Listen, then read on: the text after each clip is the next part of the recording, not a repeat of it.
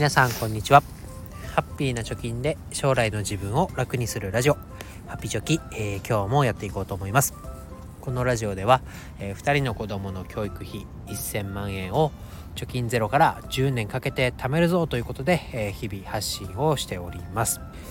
今日のテーマは、え自分の金融リテラシーをチェックしてみようということで話していきたいと思います。まあねドキッとする質問ですけど「あなたはお金に詳しい方ですか?」と聞かれた時に何て言えますかとどう答えられますかで、まあ、自分のね金融リテラシーはいかほどでしょうか、まあ、客観的に把握できてるでしょうかということでございます。で、えー、まあ、この放送で伝えたいことっていうのは、ま、タイトル通り金融リテラシーのチェックしてみようということで、えー、シルポルトという金融関連のねサイトがありますけどそこが、うん、そこを運営している金融広報中央委員会っていうところが3年ごとにやっている金融リテラシー調査というものがあります。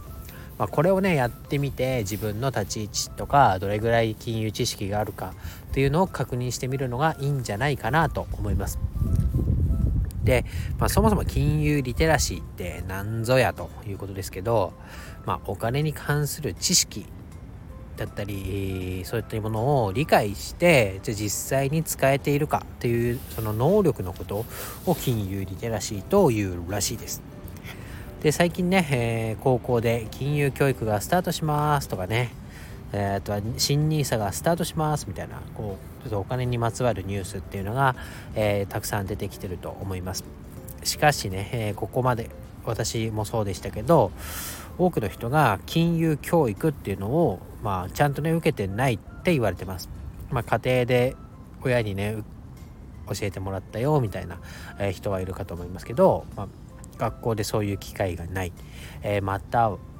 そういう知識を問われることもなかなかない。まあ、センター試験でね金融っていう科目があればあそれに向けて皆さん勉強してで客観的に自分は何点だったとかねどこが分かっててどこが分かってないっていう評価がされたと思いますけどそういったところもなくまあここまで社会人まで来てしまっている人が多いよと。いうことであります。なので自分がどれくらいお金のことを理解できているか。っていうのを知るためにもこの、うん、金融リテラシー調査っていうのをやってみる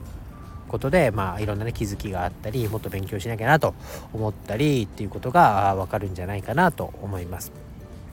でこの金融リテラシー調査まあ、具体的にどういうものかっていうのは URL を貼っておきますがこの調査結果でね面白いことが起こってますと。えそれはですね、え自分自身が金融リテラシーが高いよってこの調査に回答した人ほど金融トラブルに巻き込まれているよという割合が高くなっているということです。なので、まあ、具体的にはテストの点数から自己評価を引いた差が大きかったのが金融教育を私は受けてます。リテラシーが高いですと回答した人たちだからまあ自分の評価より点自分の自己評価と点数が見合ってなかった。自己評価は高いんだけど実際の点数のが低かったということです。でこの金融教育を受けたかつ金融トラブルに巻き込まれたっていう経験がある人っていうのは18歳から29歳の層が一番多かったと。次いで30歳から59歳の層が多かったということです。なので、まあ、私はね金融リテラシーが高いぞと思い込んでで、えー、過信っていうのまでいかないかもしれないんですけど、まあ、高いからほいほいとねいろんな怪しい投資話だったり、えー、なんかそういう なんだろううまい話みたいなのに乗っかっていっちゃってトラブルに巻き込まれている損をしているということになるんだと思います。まあ金融教育金融リテラシーが低くて自分が金融トラブルに巻き込まれたっていう自覚がないっていうパターンもあるかなと思いますけどまあ金融リテラシーはあ,、まあ、あればあるほど良いないよりはあった方がいいよということだと思います。で具体的にどんなものか見てみたいっていう人は URL 貼っておきます。でこの URL の中 PDF なんですけどこの31ページから金融リテラシークイズというものがあります。で実際に、これは、え、出題された問題が分野ごとに、え、5問ピックアップされています。でその正答率なんかも出てるんですけどこの5問だけでもねやってみる価値はあると思います。まあ、平均的な正解数っていうのは5問中2から3問っていうところが平均です。で私自身これやってみましたけど、まあ、1年ぐらい金融とかねお金にまつわる勉強をしてこういうブログとかラジオでアウトプットしているからこそ、まあ、5問ね全部正解はできたんですけどこういうのをやってなかった場合は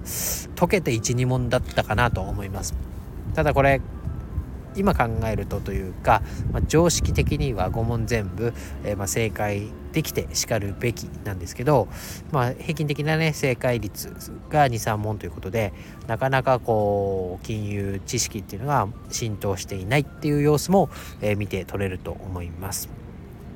で実際にこの金融リテラシー調査っていうのは18歳から79歳の3000人間違った3万人を対象に行われた調査結果が発表されてます。でね実際にこの5問を解くだけでも、まあ、お金とね一口に言ってもいろんな分野があるなということが分かりました。でまあ自分が知っていること理解できている分野っていうのは偏りがあるなと思います。私の場合は、まあ、投資とかね、え、金利とかそういうところの問題はスラスラ解けましたけど、えー、介護とかね介護じゃない年金とか税金とかそういった分野はちょっと考えなきゃいけないとかね間違った問題があった、えー、というのが多かったと思います。なので、まあ、知っているつもりになってるけど実はきちんと理解できてないよというところがあるっていうのを、まあ、客観的に把握できるっていうのでそういう意味でもこの調査やってみるのがいいんじゃないかなと思います。まあ、まとめになりますけど、まあね、いろんなね、金融にまつわるニュースとかね、投資関連のニュース、あとは、なんだ、最近住宅ローン金利がどうのこうのだっていうニュースなど、いろいろこうお金にまつわる話題がこと書きませんけれども、まあ、この調査の結果でもね、えー、まとめとして言われてますが、金融リテラシーで大事なのは家計の管理と生活の設計です。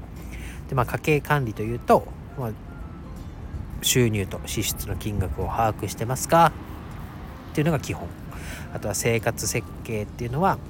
お金をねいついくら必要になるか知ってますか？または用意できてますか？というようなところ、まあ、基本的なところがま大事だよというふうに言われてます。まあ、今年2023年ねまだ始まったばかりですからこういう客観的に自分の金融知識を評価できるものを使って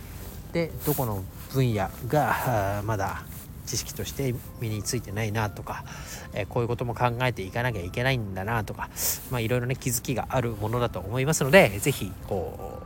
う時間がある今だからこそやってみるのがいいんじゃないかなと思いました。